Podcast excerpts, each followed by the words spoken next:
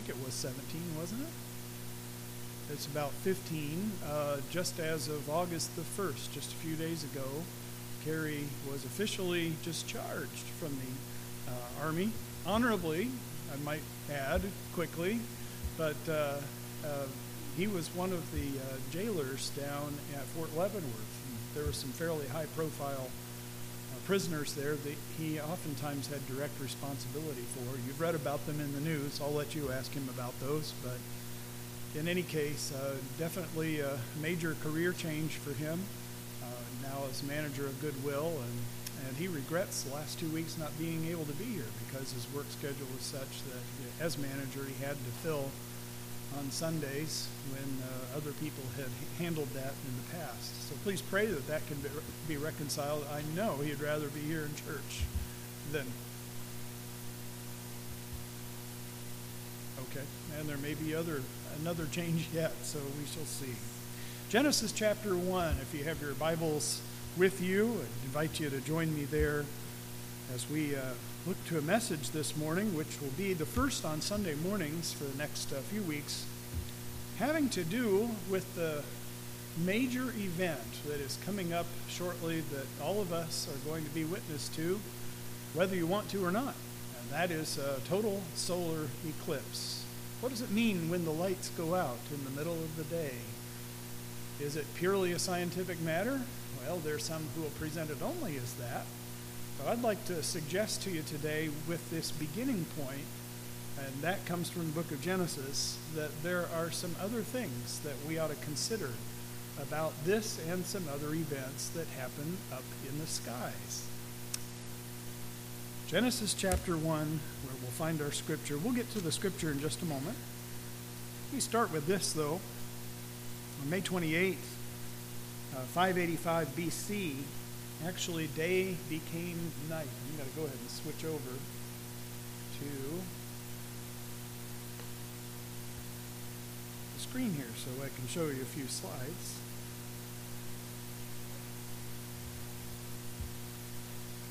It is what is called the Battle of the Eclipse. It took place between uh, the Lydians and the Medes, who had been battling for five years. This is according to the Greek historian Herodotus. And uh, it was curious in that the Greek astronomer Thales had already predicted that an eclipse was to happen that year. And how he came to know that, it still baffles modern astronomers because the data he was using is, is uh, a little bit mysterious. But he had so informed the people of the Ionian Islands that that would be the case. However, the Lydians and the Medes had no knowledge of this event. And curiously, when the eclipse happened, it uh, became an omen to them. They saw night instead of day for that brief period of time. And it, when that occurred, they gave over the fight. And that is just one of many historical examples that could be given of people who have viewed an eclipse in a mysterious and sometimes spiritually ominous way. And I suppose that we're going to find that there will be some of these reactions as we find an eclipse in our midst. And for almost every single person here, I think I can safely say every single person here, you have not seen an eclipse like this before. You say, well, I remember an eclipse, and many of us remember eclipses in some fashion or another, partial eclipses, but the last total solar eclipse was in, in this territory, this area, was in the year nineteen eighteen. So unless you were born prior to that time, you have not seen an eclipse like this in this area. Now, it may be that you were in another part of the world. Uh, eclipses aren't that uncommon. It's just that you have to kind of move around in order to see total solar eclipses. From some information that I looked up, it looks like Uh, there are like two every three years, or approximately once every eighteen months, uh, a total solar eclipse is visible on some place on the Earth's surface. So I remember in nineteen seventy-nine seeing a partial solar eclipse. I was in grade school, and I remember the teachers telling me at that time that, uh, you know, you might think this is no big deal, uh, but you might realize, you, you might just stop and think about how long it's going to be until you see one like this, or until the next solar eclipse. And I remember doing some mathematics at that time and thinking, man, I guess the next total solar eclipse will come when I'm fifty years old. And I remember thinking as a kid, am I even going to be around then? Well, here I am. I made it. And for some of you, maybe you're thinking that way too. But I think it's a pretty noteworthy thing. If it's an event that's almost once in a lifetime, or, or there's really not likelihood that you'll see very many of these, um, that you want to at least take it in. And of course, it's going to be a major spectacle. There are going to be probably more people, that, there could be more people coming into Atchison than came in for the Amelia Earhart Festival. And that's a mind-boggling thing, because I mean, fifty thousand people and more sometimes come into our community during that time. A major event like this really deserves some attention as to also, what is God doing? We as Christians should always stop to think about that. Is this merely one of the cycles that the Lord has put into play? Or is there something more here that we ought to consider? Is there a spiritual message that the Lord would have us to consider? And with that, I want to direct your attention to Genesis chapter one, because it all begins here. Now, several years ago, I was in a class taught by a man who had pastored in a community where there was a major state university, and the Lord had opened up a door for a Bible study there, and it happened to draw several of the faculty of the state universities, many of which worked in the science department. And the book that caught their attention so much was the book of Revelation. They had a Bible study that grew and grew and grew, and it was staggering how many of these faculty members were coming, people who really didn't have much of a religious profession. And as they were coming, they were just having their minds blown about what the book of the Revelation was saying, taught by a man who was very competent in interpreting. And when that book study wound down, came to a close, the question was, what should be studied next? He, uh, he asked uh, the class what their preference would be. And, and uh, the consensus was they really wanted to study the book of Genesis. And you would think that a study in the book of Genesis would be nowhere near as controversial as a study in the book of Revelation, wouldn't you? Not with this group, because the book of Genesis actually blew that Bible study apart, exposing some worldviews that were very contrary to what the Bible teaches. And it should lead us to ask uh, some questions of ourselves. Why is this book so controversial? What is it about the book of Genesis that seems to smack people in the face? And I would answer a couple of things. First of all, because it plainly asserts origins, and that is a major point of controversy today. For many who hold to macroevolution, it is settled science, and even, even with some religion on their parts, so that if you would attack that or question it, it's almost uh, viewed as, as you must be a grossly ignorant person from the Stone Ages. How can you possibly question what is settled science? And I think there's something a little further. One of the reasons why it goes beyond science for some of these folks into religion is because they understand what it means. What it means if you accept the biblical account of creation as in the book of Genesis, you must recognize then that God is your creator, and as such, he has claim over you. If you made it, you own it. If you made it, then you have authority over it. If you are the product of God's creation, then you have a debt of responsibility to him as your creator. And that is precisely, I think, the point. So we come to Genesis chapter one, and we find some information here about origins, particularly these heavenly bodies which have captured the attention of so much of the world with this coming total solar eclipse. I want to direct your attention to verse three, and we find here a creative word from the Lord. It says, "And God said, let there be light." and there was light. And God saw that the light was good. And God separated the light from the darkness. God called the light day, and the darkness he called night. And there was evening and there was morning, the first day. Now, stop and notice for just a moment, it did not say that God made the sun. It does not say that God made the stars. That's going to come in a few days. But God made light before he made the light bearers. God separated light from darkness before he ever made uh, sun, moon, and stars. Let's go down to verse fourteen, as we shall see. And God said, "Let there be lights in the expanse of the heavens to separate the day from the night. And let them be for signs and for seasons and for days and years. And let them be lights in the expanse of the heavens to give light upon the earth." And it was so. And God made the two great lights, the greater light to rule the day, and the lesser light to rule the night, and the stars. seventeen, and God set them in the expanse of the heavens to give light on the earth, to rule over the day and over the night, and to separate the light from the darkness. And God saw that it was good.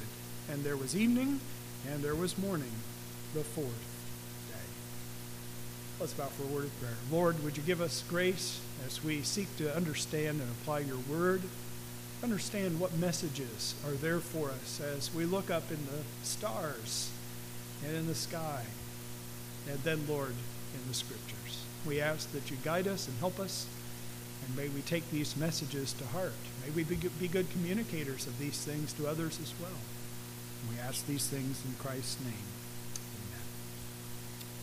When we move on, I've mentioned the battle of the eclipse between the Lydians and their opponents, but an important question arises as we look at this verse, and that I trust you'll see in the purpose statements of Genesis one as to why God made the heavenly lights.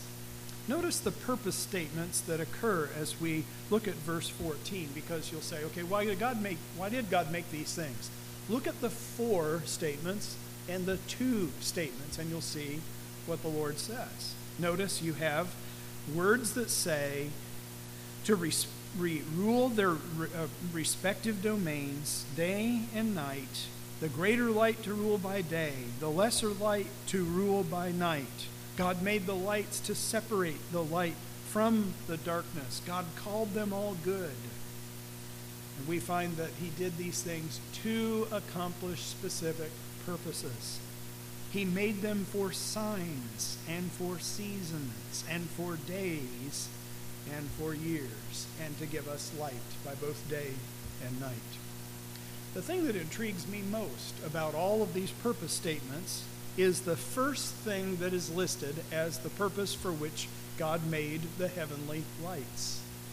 It says in the very first place that God made them for signs. Have you ever stopped to consider that God uses these heavenly lights from time to time to give communication to the world about who made them?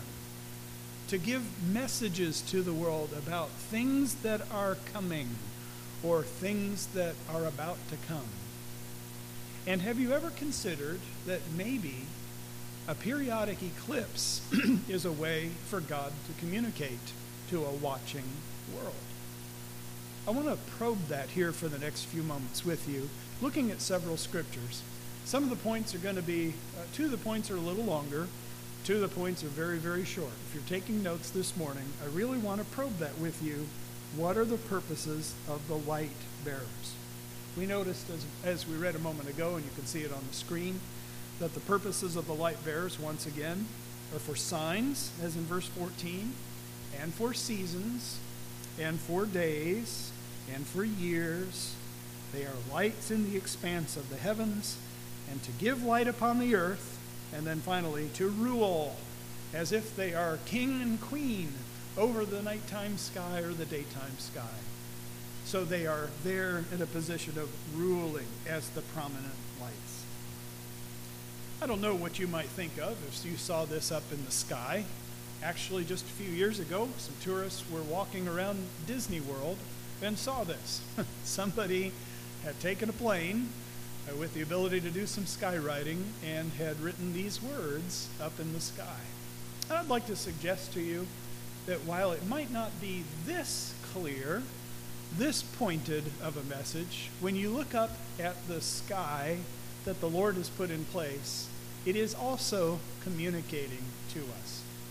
We thought I want to draw your attention to a couple of references in the book of Psalms. Oh, if you would join me over to Psalm eight. We'll look at a few references here. Psalm eight.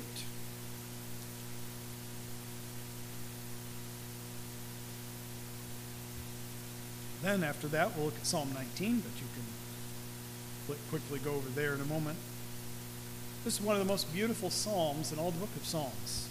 The, the, the, the uh, psalmist, who is David, writes in the first verse, "O Lord, our Lord, how majestic is your name in all the earth. You have set your glory above the heavens.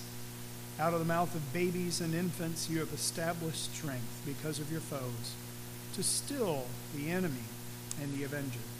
Look at verse three. "When I look at your heavens, the work of your fingers." Notice who owns the heavens.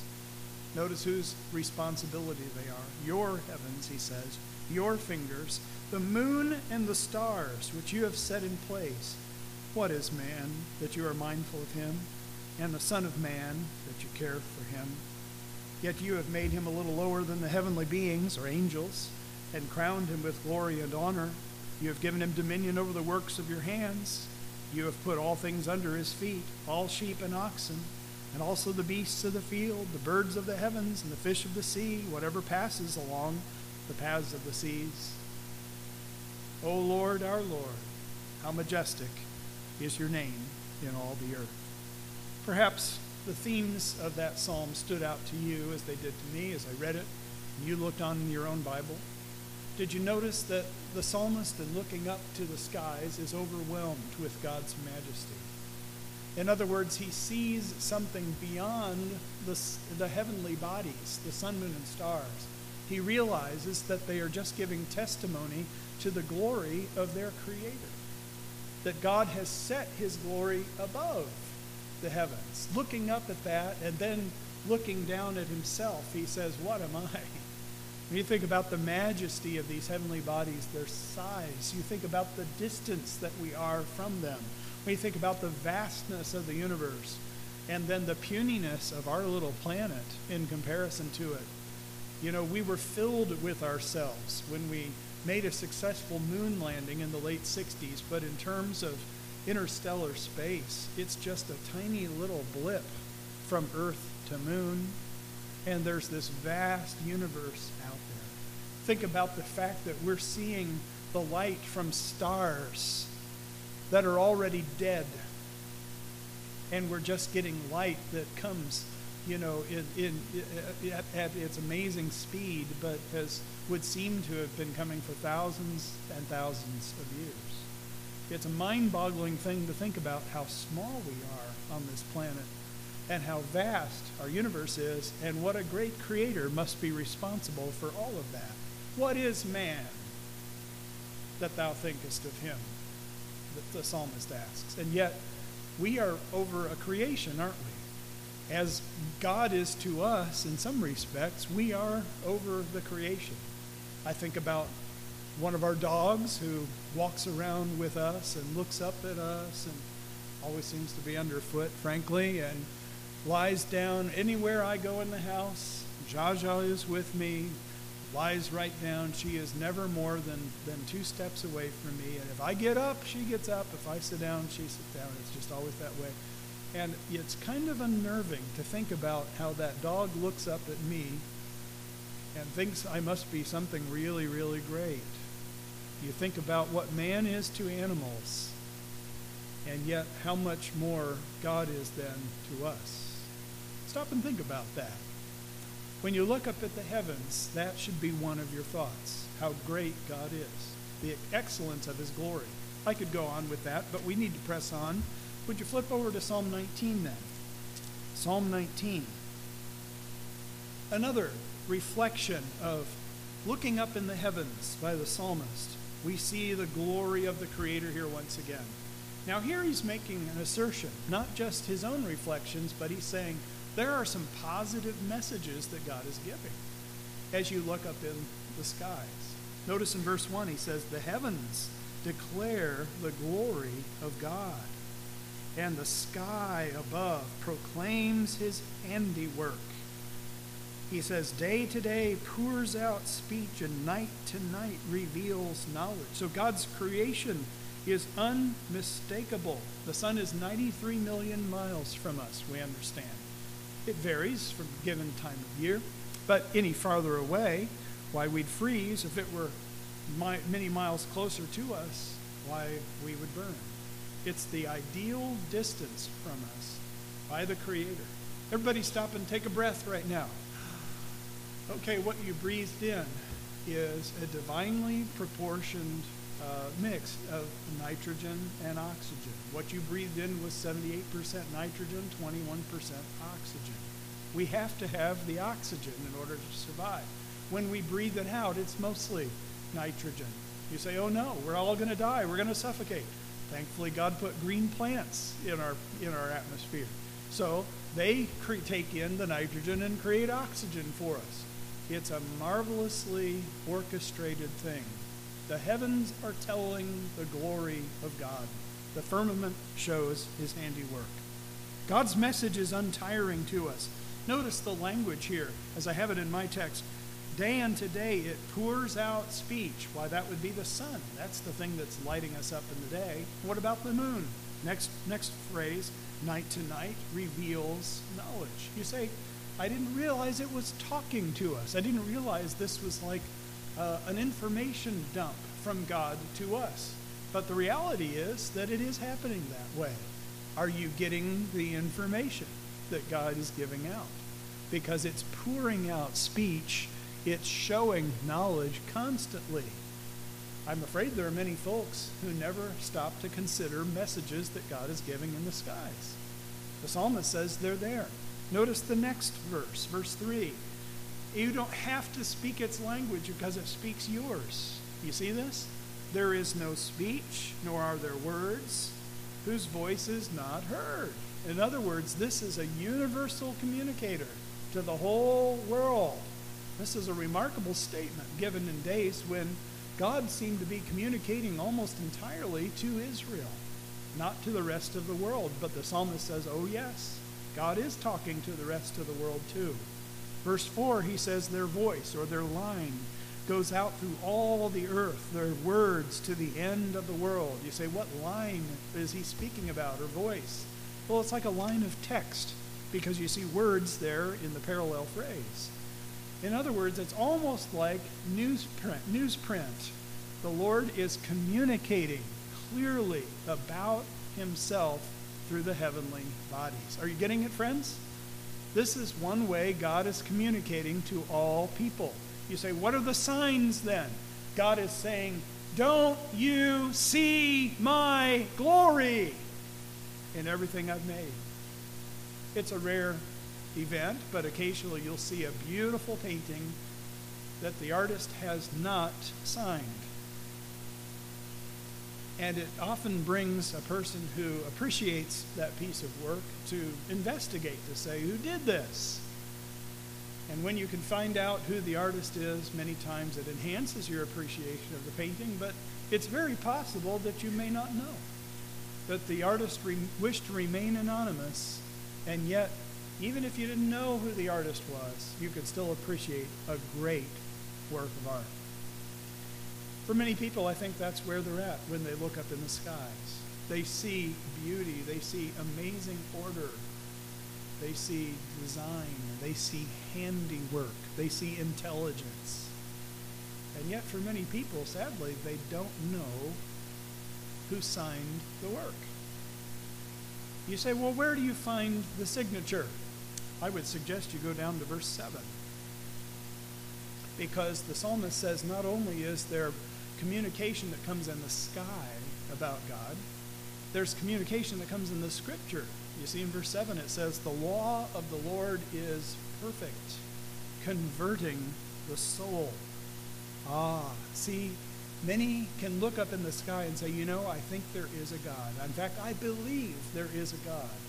And they may have a very rude, a very imperfect understanding about who God is by doing that.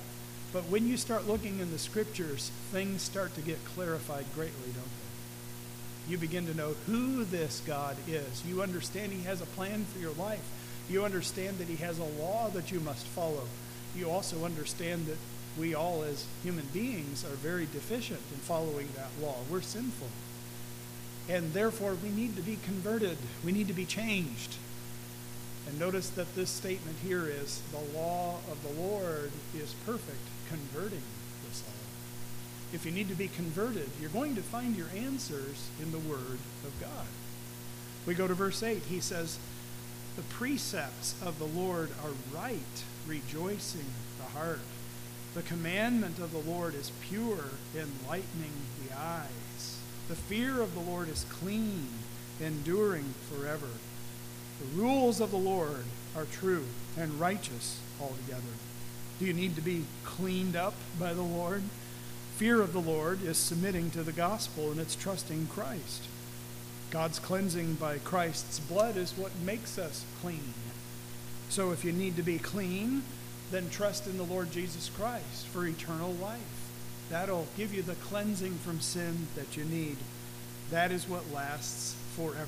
Notice that the fear of the Lord is clean. And that, that is, in fact, it's a fact. It makes us clean, and that endures forever. The gospel is in that verse. And that is where you find the full revelation that God has for you. It starts up in the skies, but it finishes in his word. And that's why this is such an important psalm. Now, I told you I had a couple of points that were longer and a couple that are shorter. I'm just done now with one of the longer ones. Let me get to a shorter one. You say, okay, so I see that the glory of the Creator is one of the signs that I'm supposed to get by looking up in the sky. Check, got that. What else? Well, some very plain and simple things. For example, we find direction in time. Now, many of you without G P S or without a compass could find where east is, because as you got up this morning, you found a really, really bright sensation coming from a particular direction, right? And you knew that must be east because that is where the sun rose. That's east, right? Okay, so we would we we were taught very young, the sun rises in the, and it goes down in the, we all know that, and therefore the sun becomes a wonderful marker for us. Now, there are days in which this was far more important. Ancient sailors had to navigate by use not only of those heavenly bodies, but the stars. Navigation by the stars has been practiced for centuries, millennia probably. And so these are important markers for direction and time. Now let's say you were born in, oh, thirty-five hundred B C. What does your watch look like? You say, well, a sundial. Yeah, maybe. Pretty guaranteed you weren't wearing one on your wrist, okay? Because there were different ways of telling time. And let's face it, that the basic unit of time that has been used from the beginning of time is the solar day. In fact, the creative week we just read about, the evening and the morning were the first day. It says that after every day of creation. Now, it's interesting that it says that after the last three days of creation, days four, five, six, and those must have been twenty-four hour days, right? And it says that for the first few days of creation as well, before there were the sun and moon created, the light bearers. Are you are you, you with me here? There are some who hold to these long day theories that might have been eons of time, allowing for evolution to take place, theistic evolution. Wait a minute. If the last few days of creation clearly must have been twenty-four hour days, don't you think the first few days were as well? It kind of begs Uh, an unnatural interpretation of Scripture to come to a conclusion such as the theistic evolutionists would hold, or evolutionists in general. So I believe that the world was made, God made the world in six twenty-four hour days. I just think it's uh, a common natural reading of God's Word to conclude that. Now, with that in mind, that is the basic unit of time. and we divide that down into hours and of seconds, and then we expand that unit of time into months, into years, as you know. So this is how we arrive at that. This is the basic building block of discerning time. Here's the third thing. We should understand that these signs above signify something else. It signifies weather. Would you go over to Matthew chapter sixteen for a moment? Just a quick note here before we get to a couple more, uh, one last point that's a little more significant. Matthew chapter sixteen, verses two and three, words of the Lord Jesus Christ. Now he says here, he says, um, verse two, he answered them, when it is evening, you say it will be fair weather, for the sky is red. And in the morning it will be stormy today, for the sky is red and threatening. You know how to interpret the appearance of the sky, but you cannot interpret the signs of the times. And then he goes on to say, this is the sign you need to be worried about. An evil and adulterous generation seeks for a sign, but no sign will be given to it except the sign of Jonah. So he left them and departed. You say, oh, okay, what's the sign of Jonah? Well, that was just as Jonah was in the belly of the fish three days, three nights. The Lord clarifies this over in chapter twelve. He says, so the Son of Man will be in the heart of the earth three days, three nights. That is the sign. It seems like a death and a resurrection that takes place over three days, three nights. That is the sign that you're going to get. And he seems to indicate it's the only sign you're going to get. Don't seek after other signs than that.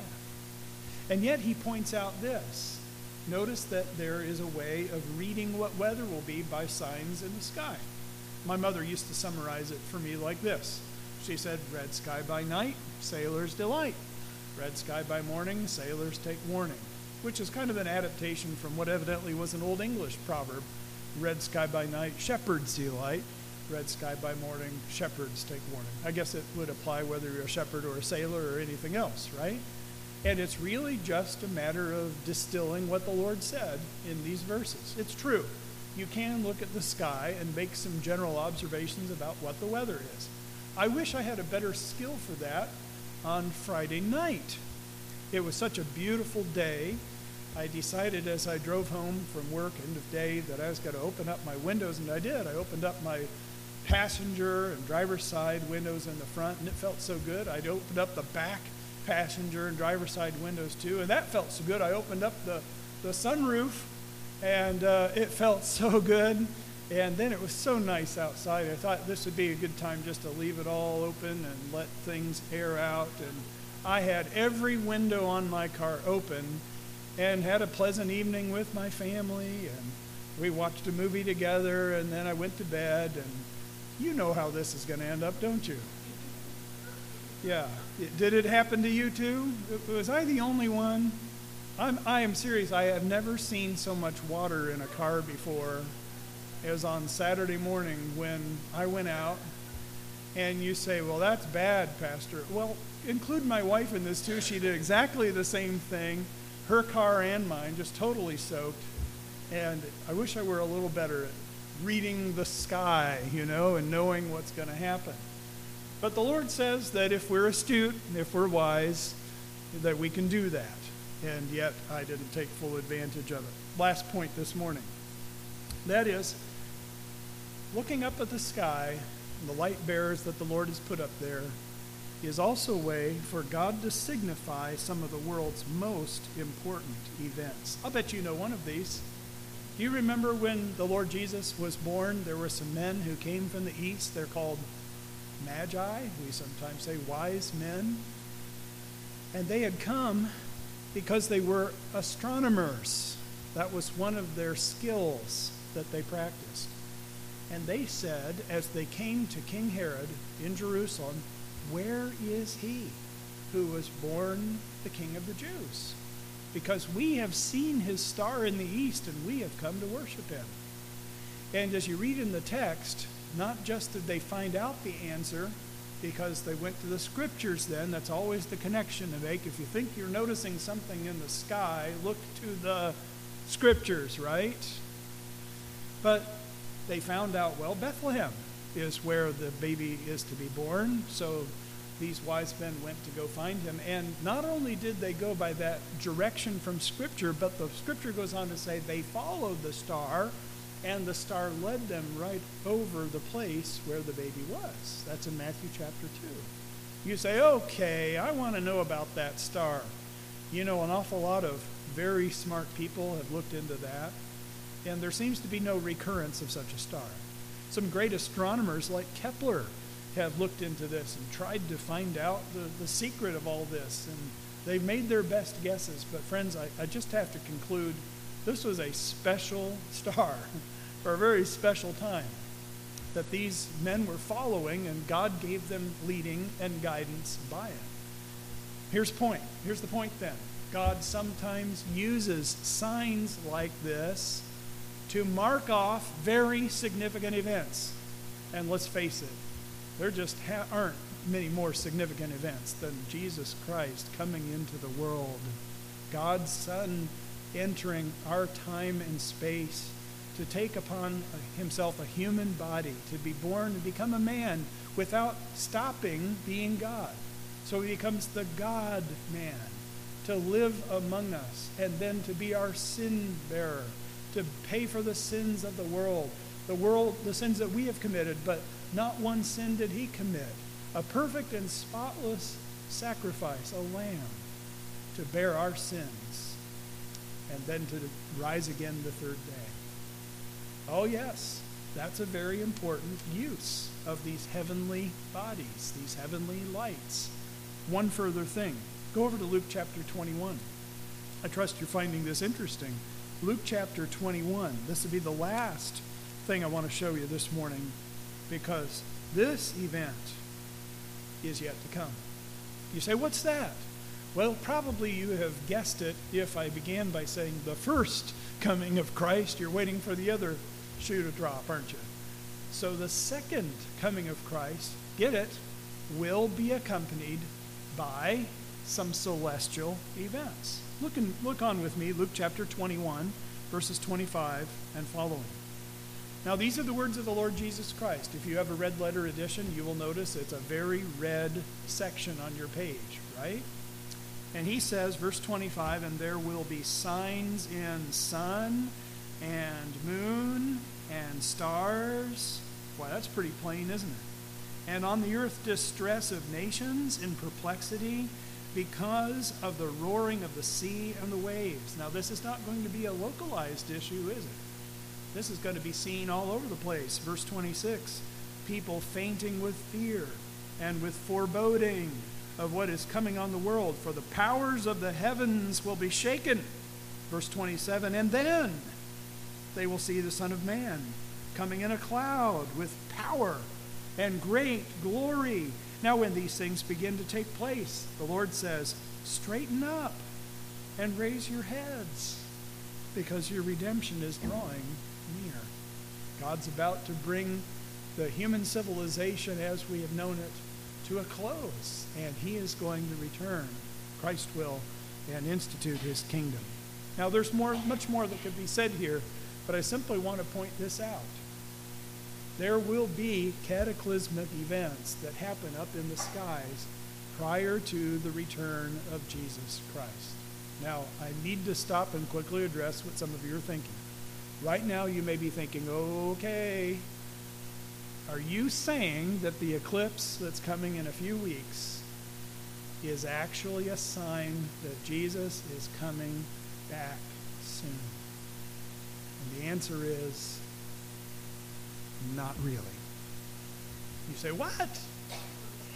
Why do you do that? Well, I say not really because do I think it's one of the package of the events that's described right here in Luke twenty-one, twenty-five through twenty-seven? My answer is no. I don't think so. Because it's one of the regular events that we call a solar eclipse. It happens, and it's happened many times before, and Jesus didn't return with those. That makes sense? But you say, oh, okay, so in other words, I shouldn't get all spooked out about it. Well, not so fast. Because, well, let me, let me give you an example. Let me give you a, a picture of somebody that you might recognize. You say, what does she have to do with anything here? Well, several years ago, something rather... Do you, do you think this woman has any actual power anymore?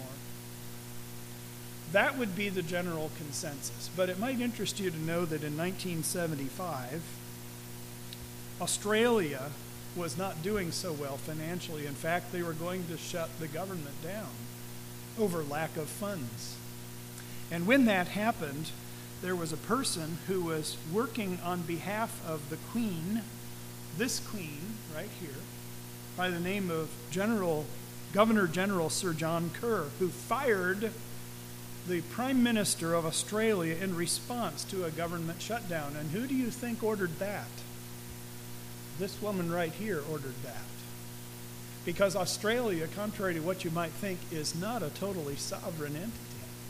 It is part of the British Commonwealth.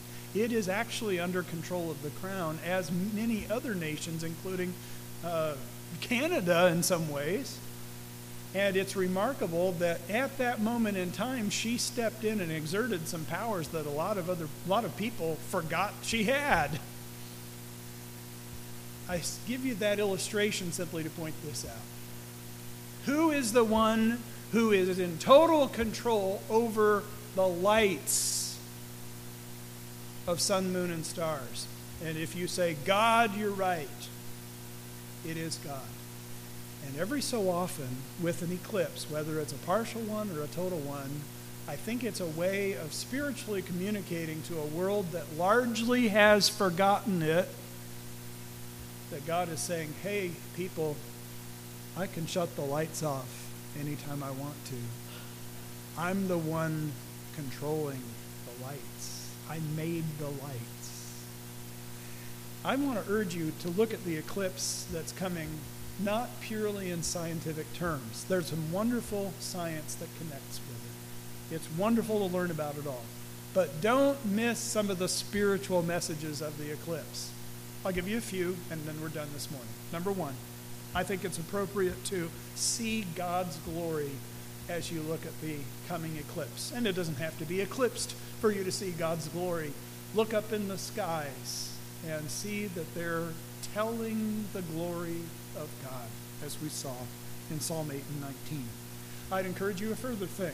Look for further witness in the Scriptures. Now remember from Psalm nineteen, you can see certain messages by looking in the skies, but what they ought to do is turn your attention then to the Scriptures. Amen?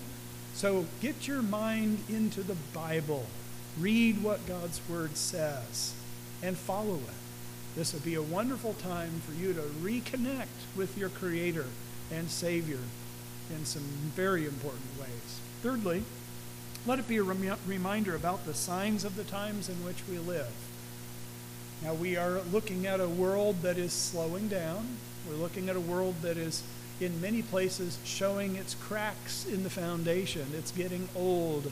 It's breaking up. And things you say, yeah, I, I can see that. Things aren't as good as they were in the beginning. We are showing the signs of age and of wear and of sin and of degradation. And yes, that's all true. These are also signs of the times. And you know what it means? It means the Lord's going to have to return. So as you see these things, let that be a message to you. And then finally, consider this as a preview of the second coming of Christ. As we noted earlier, there were signs that were in the heavens about Christ's first coming. There will be further signs about his second coming. Is this one of those immediate signs? I've already answered no. I surely don't think so. But it does preview in a little way the fact that those are coming. They surely will come. And I trust that as you consider that, you will make some very important decisions.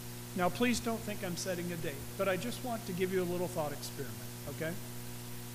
What if we, by some way, were able to figure out Jesus was returning on August twenty-first? You say, well, I would immediately dismiss that. I just don't take any sort of date setting. I'm totally with you. I, I view it in exactly the same way.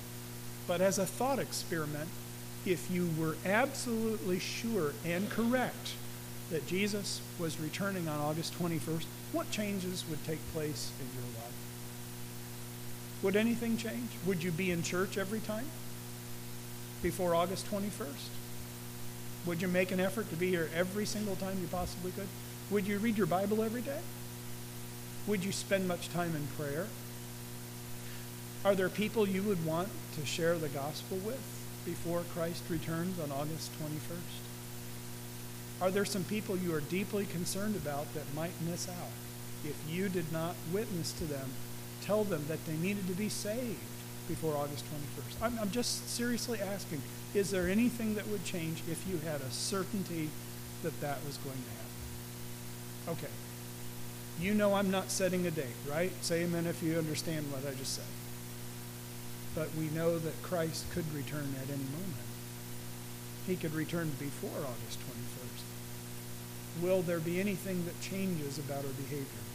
Because any contemplation of Christ's return should have a practical effect in our holiness and our faithfulness to Him. It all should. That is one of the great uses of Bible prophecy. Let's not neglect it. Let's make sure that we're honoring the Lord. What kind of people ought we to be, as Peter asks, if these things are so? I ask you to seriously consider that as we conclude our service today.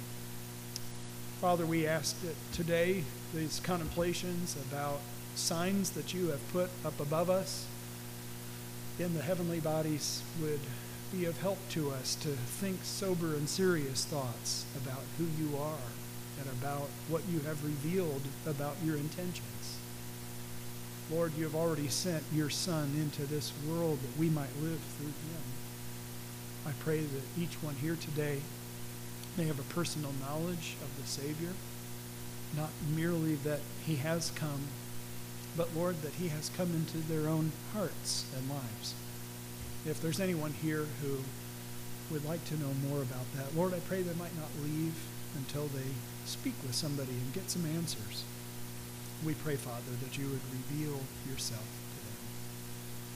Lord, we would ask as well that each believer here would have some definite concern about sharing Christ with people who uh, look to be lost. And Father, we pray our considerations about this coming event would help us to be holy in our living, serious and separated to you.